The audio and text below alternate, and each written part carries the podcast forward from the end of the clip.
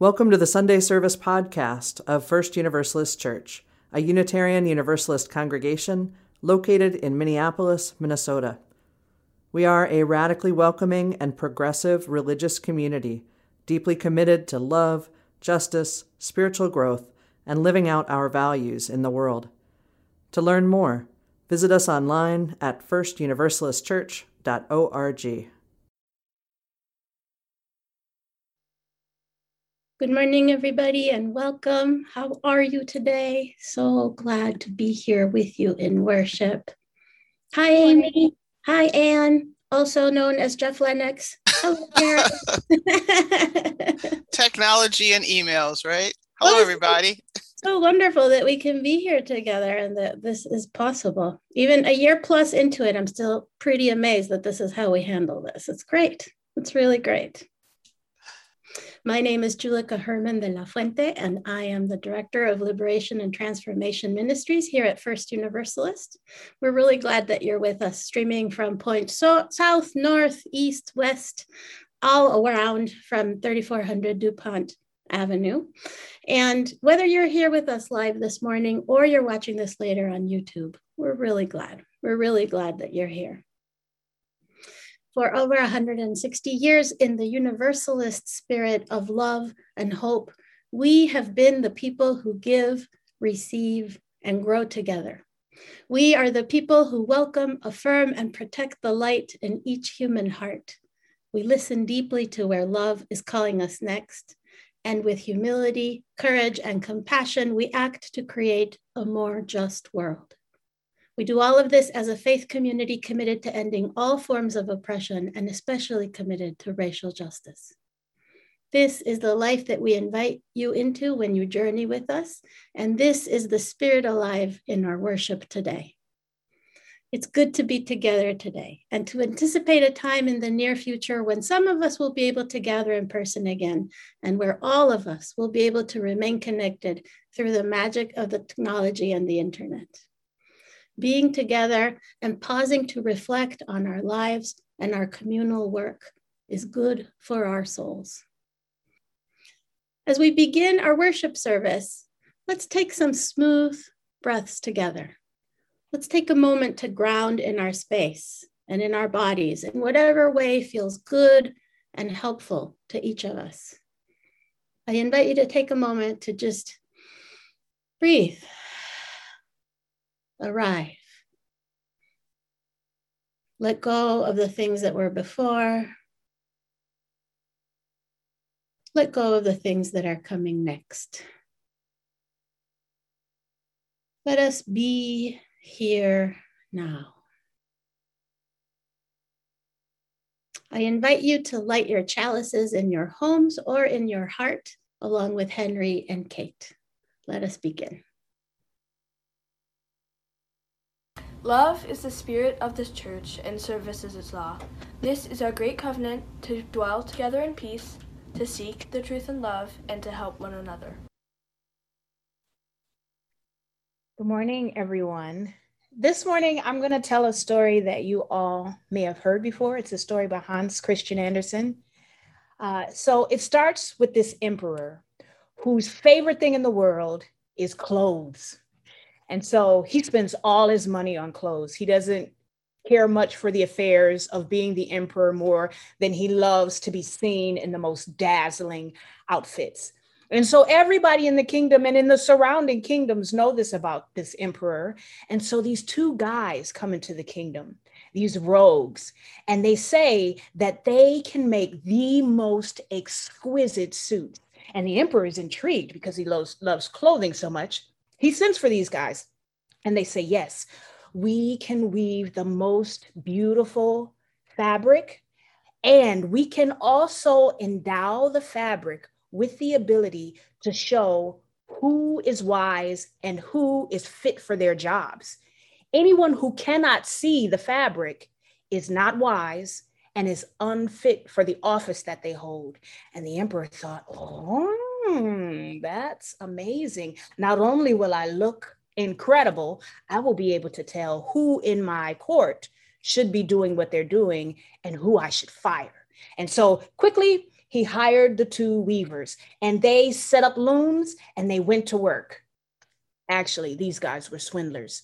They weren't weaving anything, but they made an elaborate performance in front of these wombs. They called all of the people in the kingdom to bring them silks and golds. And then they sat there and they pretended to weave this fabric day after day in front of these looms. They pretended like they were weaving this fabric. Well, the emperor was so excited. He really wanted to see how it was going, but he was a little concerned that he might learn that he was unfit for his job and he didn't want anybody else to know that. So he thought, who can I send? Oh, I know, I know. I'll send my top advisor. I know him to be wise. I know that he is perfect at his job. He will go and look at the fabric for me and tell me how it's going. So he sent his top advisor to the room where these two men were working. And when he walked into the room and he saw the looms with nothing on them, he thought, oh, am I not wise? Should I maybe not have this position in the court? And the two weavers said, Oh, come, come closer, come closer. Look at this. Do you, do you like the design? Do, do you like the colors that we've chosen? And the advisor said, uh, Yes, it is extraordinary. The emperor will be so pleased. And so he went back to the emperor and he said the same thing. He said, Oh, it's incredible. You are going to love it. Well, a little more time went by, and the emperor was growing more and more excited about this beautiful suit that was being made for him. And so he said, ah, ah, "I'm still not ready to go look at it myself because I, I don't want, I don't, I don't, I don't know what's going to happen. But I'm going to send someone else." And so he sent his second top advisor, who once again went to the room where the two men were working, weaving this imaginary fabric on these huge looms. And he stepped into the room and he too thought, I don't see anything. Uh, this does that mean that I'm stupid and unfit for my job?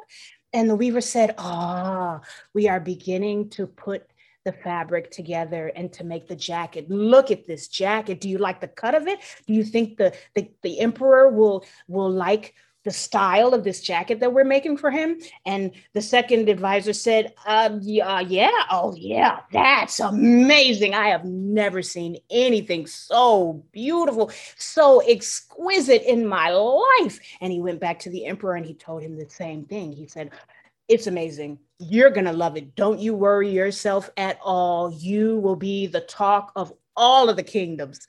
And so finally, the day arrived when the weavers said that the, the suit was complete. And so they sent for the emperor, and the emperor walked into the room and they said to him, What do you think? What do you think? Look, uh, we were told that you would love these colors and this pattern and that you would love the way that everything is cut and and and and the emperor said uh, yeah, yeah, that's amazing. He couldn't see anything at all. He said, it's, it's, it's, it's the most beautiful thing I've ever seen. I, I, I can't wait to, I, can I try it on? Can I try it on? Will you put, and the, the weaver said, yes, yes, yes, we'll put it on you now. And so the king sent word out I'm sorry, the emperor sent word out throughout the kingdom, and he said, "Gather all of the people to see my my suit." I, I, want everybody to see my suit, my debut of this beautiful suit that I've had made. I've spent so much money on this suit. Everyone is going to be amazed. And so, as the people began to gather outside the castle, the two weavers pretended to put this imaginary suit on the king. They had him get undressed and they had him stand there and step into some invisible pants, put on, and they buttoned up an invisible shirt.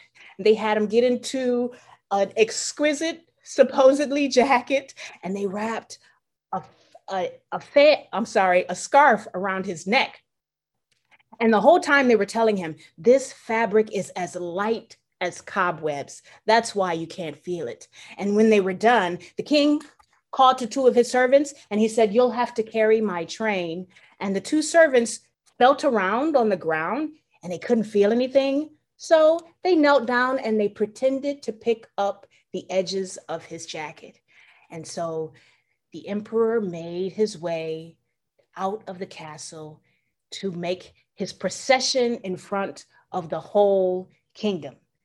And as he walked out in front of all of the people, they all said, Oh, oh, And then realizing that if they can't see it, they must be unwise and unfit for their job. Suddenly they they all applauded and they all said, "Ooh, that's incredible." And they lauded him with all of this praise about how beautiful his suit was, and he made his way along getting all of the praise and all of the people exclaiming how they would love to have such a rich and fine suit like that one until he passed by a little girl who looked and she tugged at her dad's coat sleeve and she said, "Dad, dad, look."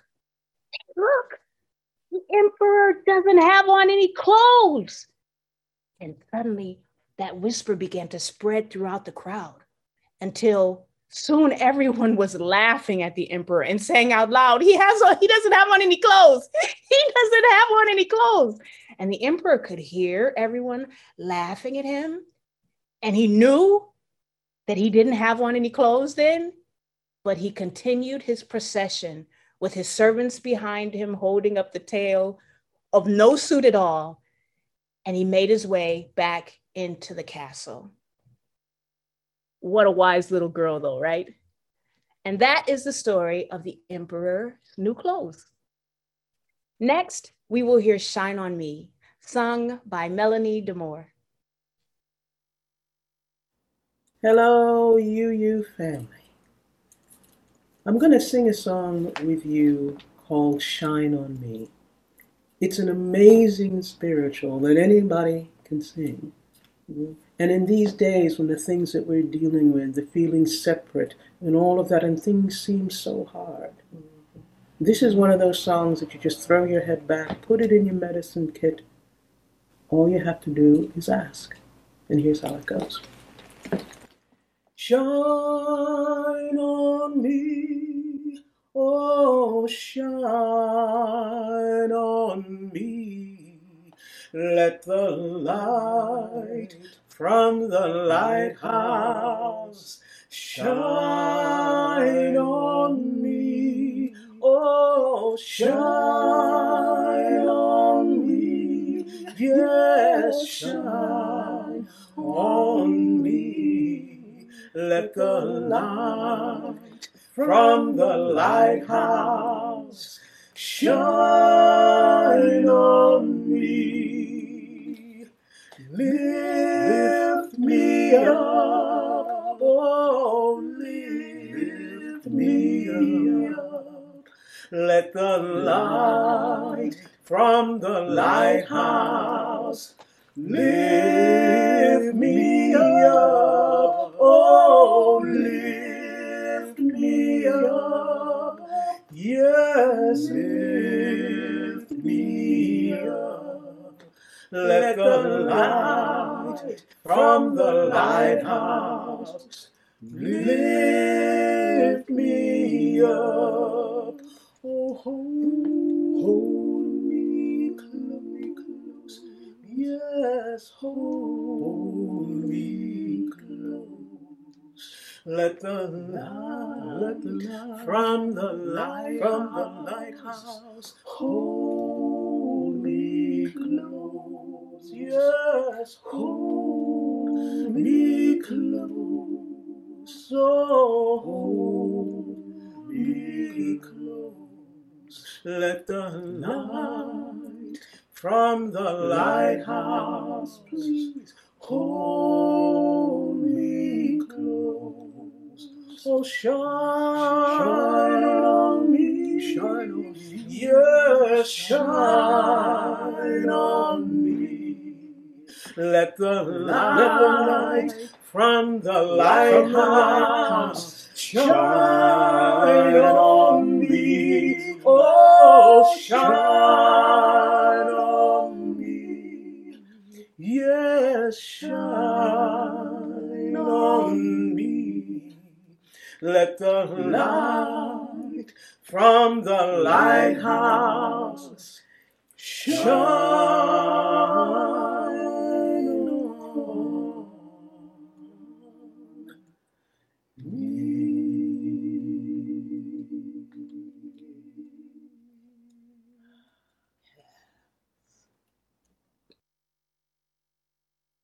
Thank you, Melanie DeMore. Thank you, thank you, thank you for that reminder, for that powerful music ministry.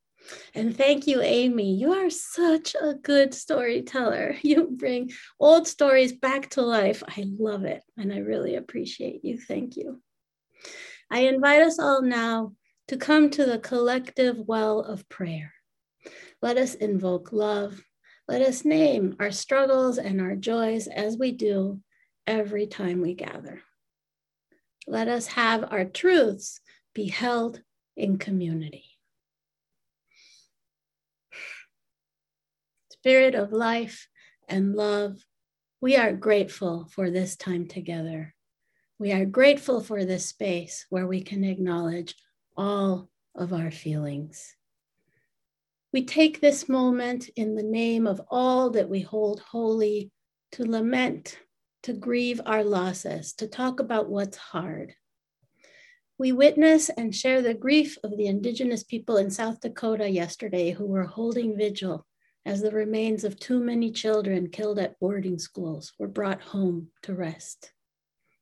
We recognize that the fight at line three continues, and we lament that this is needed. These are two of many examples of the way the different forms of interconnected oppression are in our world spirit, and we see them and we recognize them and we lament them. We name them, we own them, and we ask for your help. We ask for strength, spirit of life, spirit of love. We ask for strength to continue the good fight and to help us get into good trouble. And we also name that we have difficulties and challenges and losses in our personal lives and here in this community. And now it's your turn, friends. Tell us how it is with your spirit this morning and what would you have us hold with you? What is hard? What challenges do you and your beloveds face that we can hold them together? Please share in the chat.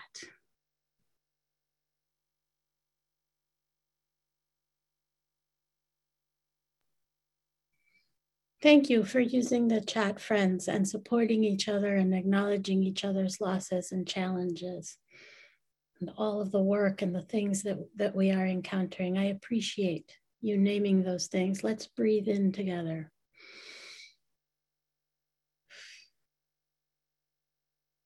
And let's also make room for what's good, for the small daily miracles that help us stay resilient and connected, that help us keep going. I celebrate the board meeting this past Thursday where the new board did some really great team building. It was really wonderful to witness and to participate and to know that this new church year begins with a strong new board, which is really great. I appreciate your service board. Thank you. Thank you for saying yes. I'd like to hear from you in the chat, please, friends. What is helping? What is good? What keeps you going? What is a gift that you name and receive.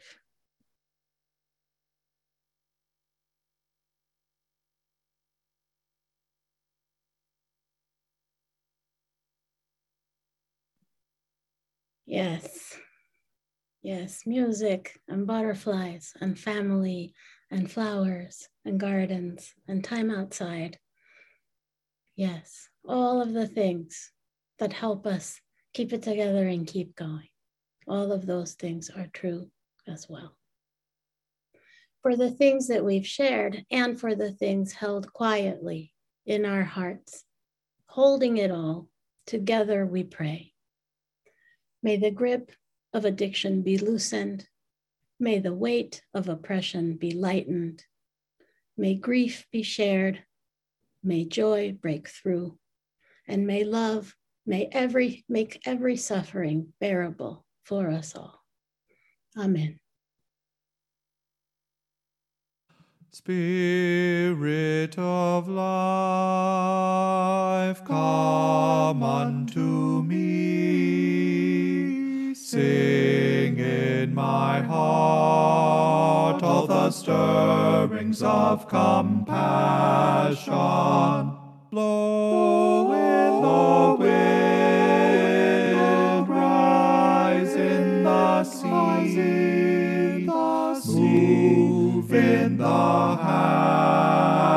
living life, the shape of justice. Roots hold me close, wings set me free. Spirit of life, come to me, come to me.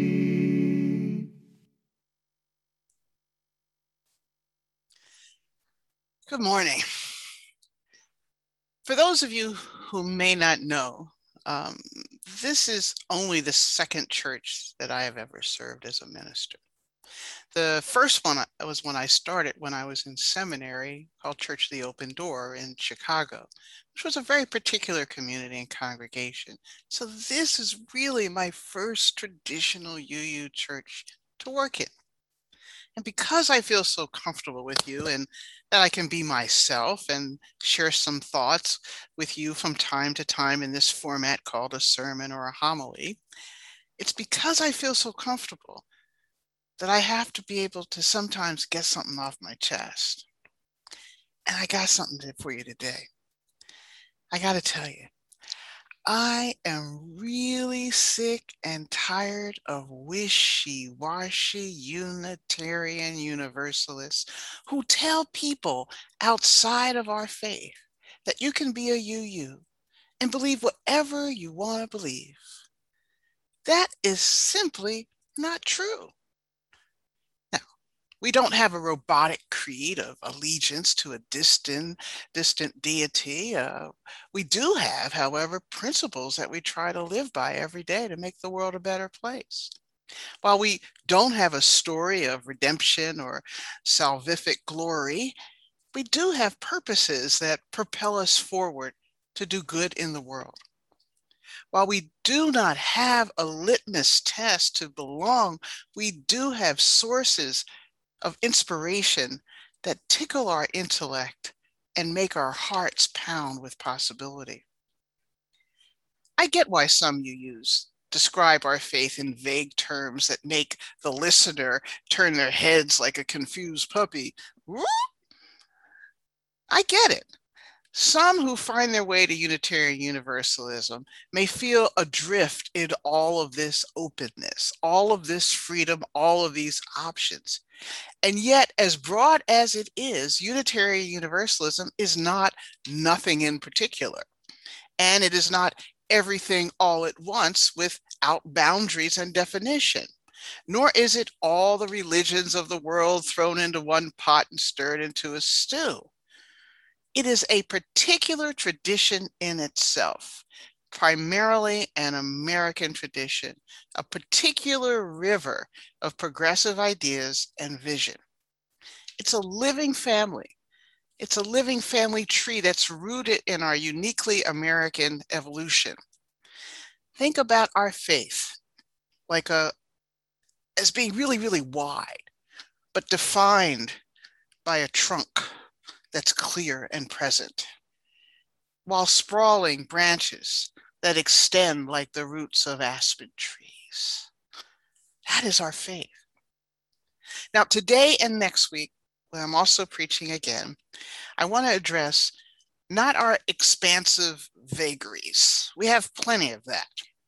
But really, I want to focus on our vertical specificity, not our expansive vagaries, but our vertical specificity by exploring the sources of Unitarian Universalism. And today I want to look at the second source of Unitarian Universalism. And it reads Words and deeds of prophetic people which challenge us to confront powers and structures of evil with justice, compassion, and the transforming power of love.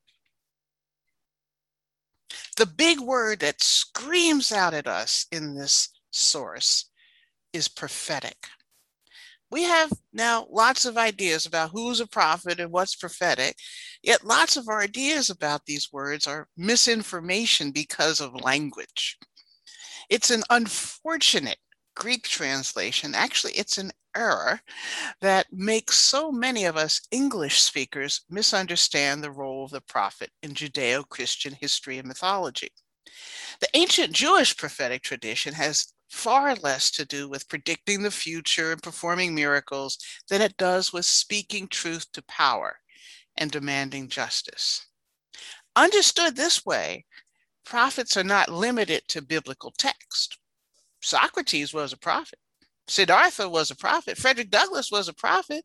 Susan B. Anthony and Sojourner Truth William Lloyd Garrison were prophets. Mother Jones was a prophet. Martin Luther King, Malcolm X, Thich Nhat Hanh, Daniel Berrigan, Bell Hooks, Kendrick Lamar is a prophet now. Cesar Chavez, Tim Wise, Angela Davis, all prophets. So here's the thing, friends, about our second source that really should make you scared.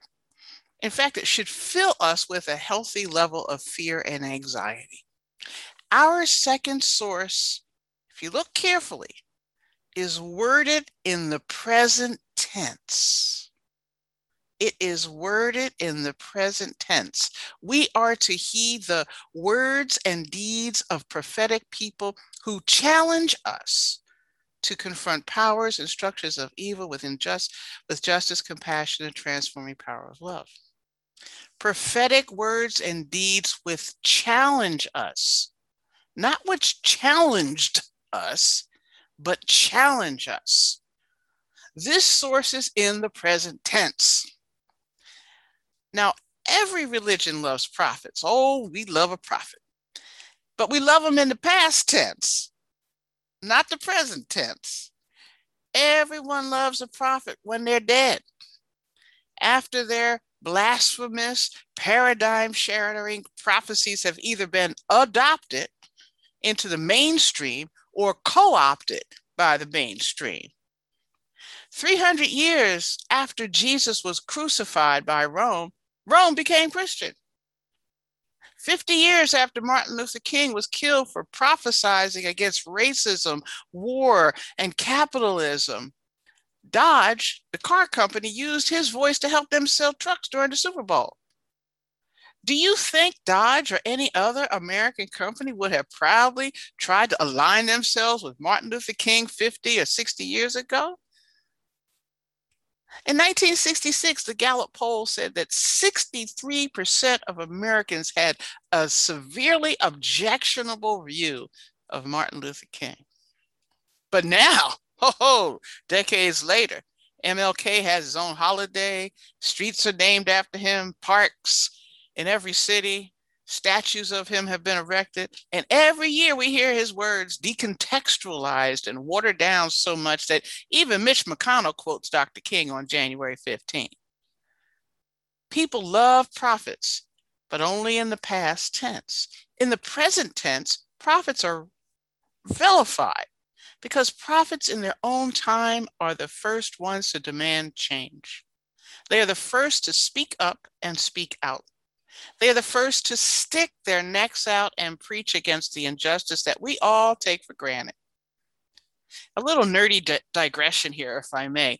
Interesting that the third translation for the Greek word prophecy suggests that Greek, the Greek prefix pro, P-R-O, in addition to meaning before, both temporally and spatially, can also mean first it can mean first. Thus, the prophet is literally the first to speak.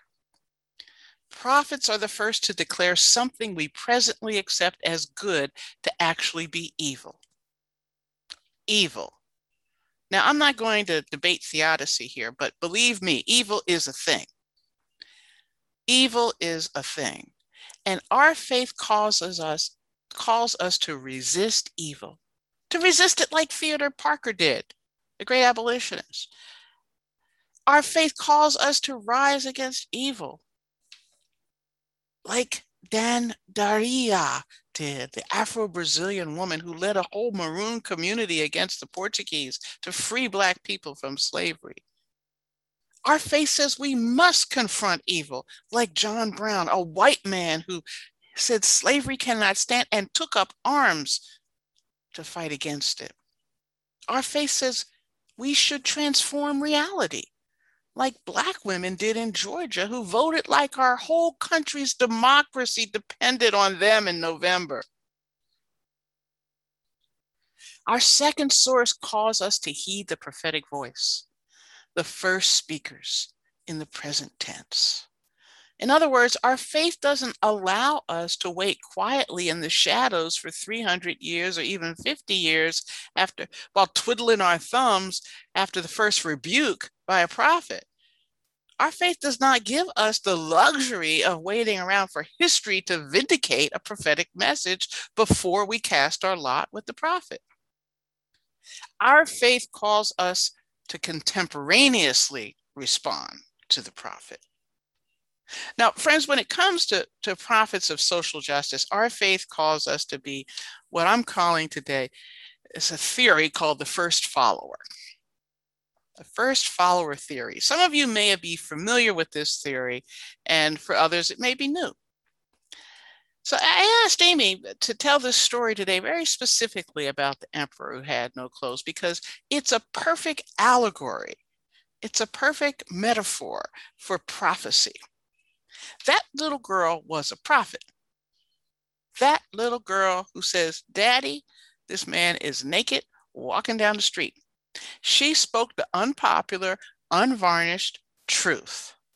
And the first person to agree with her publicly was her first follower. In all social movements, there must be a first follower. Without a first follower, the prophecy and sometimes the prophet themselves will die immediately. The first follower grants legitimacy to the prophet. The first follower is the one who makes it okay for everyone else to follow. Now, this is dangerous work to be uh, so closely aligned contemporaneously with prophets. But, friends, this is our call. This is our duty. We are called to be the first followers to these first speakers. We cannot wait. We cannot wait until these ideas become more palatable to the general population. From waiting until these values go mainstream. I'll never forget in the in the 70s, there was an expression that that we all use, black people use. We used to say, right on, you know. Uh, some of y'all remember that. Right on, man. You know, put your fists in the air and a little shake like that and smile. Right on. It's powerful. Black power right on. But I'll never forget that expression, right on, was utilized in a commercial in the 70s because it was so popular in our movement that meant something. But it got co opted by Right Guard, the deodorant. Y'all remember aerosols, right? It got co opted by Right Guard. Right Guard had a commercial with a white guy. He said, I love Right Guard. Right on. We can't wait until movements become co opted into commercials. We can't wait. You used to not wait until the Supreme Court to grant marriage equality. You used didn't wait until it was popular to perform same sex marriages. And you use are not waiting now until Enbridge Oil Company does the right thing at the headwaters. We are following, we are the first followers of the indigenous prophets who have said enough damage to our land and water. We are called to the fringe. In fact, when we become a first follower, I believe, friends, that the fringe moves. It gets thicker and it gets wider and it gets stronger until the fringe becomes the center and encapsulates and suffocates evil and injustice. It's no longer the fringe then. The gift and burden of being a prophetic messenger isn't arbitrarily placed upon anyone. Rather, it comes from an individual's spiritual and moral readiness to bear that gift. And that burden of being a Navi, a messenger, and to carry out its demands. The ability to be a prophetic voice rests upon the strength and persistence to withstand others' apathy, their callousness, their judgment, and sometimes their hatred of the surrounding community and to keep calling it out over and over and over again because it's burning in their heart. Now, most of us will not meet these prophets. Most of us did not meet Dr. King. did not know Malcolm X, Elizabeth Cady Stanton, or Bayard Rustin, or any number of the famous prophetic folks that fill the indexes of our faith and line the walls of our personal libraries. But if we expand our gaze, really expand our gaze, we may see them all around us. We may see them all around us. If we expand our gaze, we may see our neighbor stand up for science at the school board meeting. We may see our relatives in red states place Black Lives Matter signs up to have them cut down every single day. If we expand our gaze of prophecy, we may see teens like Greta Thunberg come across the ocean in a boat to tell the UN that our planet matters. We may see young white adults like we did this past summer say, enough already to the gradualisms of the baby boomers. Enough already. We may see an elderly white man in New York knocked to the ground by cops for standing with Black lives. We may see his propheticness in his bodily response. We may see the Democrats in Texas move out of state to save our right to vote. And Black legislatures get arrested yesterday for attempting to save our democracy. We may see them and we can be that first, second, third, or 10,000th first follower. In closing, I want to remind us that this church, our church, your church, is at its most powerful when we embrace it, our role as a countercultural force for justice. And I want to leave you with some excerpt, um, excerpts that have been adapted from Dr. King himself. And he says this The church must be reminded that it is not the servant of the state, but rather the conscience of the state. It must be the guide and the critique of the state and never its tool. If the church does not recapture its prophetic zeal, it will become an irrelevant social club without moral or spiritual authority. If the church does not participate actively in the struggle for peace and for economic and racial justice, it will forfeit the loyalty of millions. But if the church will free itself from the shackles of defending the status quo and recover its great historic mission and speak fearlessly and insistently in terms of justice, it will enkindle the imagination of humankind and fire the souls of all people, imbuing them with a glowing and ardent love for truth, justice, and peace. Now that was a prophet. Next week, I'll tackle our fifth source in another sermon. So read up and engage our faith. Blessed be. And now, a friend and a, a, a prophetic uh, graduate of Luther Seminary, Joe Davis, um, is going to share with us what we need to do. We need to show up, be that first follower.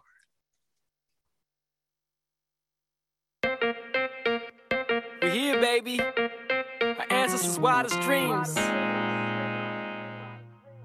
We were each called to this place, this time and this season. You may not yet know the rhyme or the reason. You may not feel, think, or believe in the same things I believe in, but we've been asked to show up. Show up from wherever you are from. You can come here to be free. Bring your full self, both your head and your heart your hands and your feet, and anything and everything infinitely beyond any duality, your sexuality, gender, race, age, or ability. We all have the ability to be. Without you, I'm incomplete. Without you, there is no we. I need you not just to survive, but to thrive. Thanks for listening to this podcast from First Universalist Church of Minneapolis. We're a faith community committed to racial justice and together we give, receive, and grow in the Universalist spirit of love and hope. To learn more about who we are and our ministry, please visit us online at firstuniversalistchurch.org. Show up. Join me at the table, for it is wide and there is lots of food to eat. So show up and be fed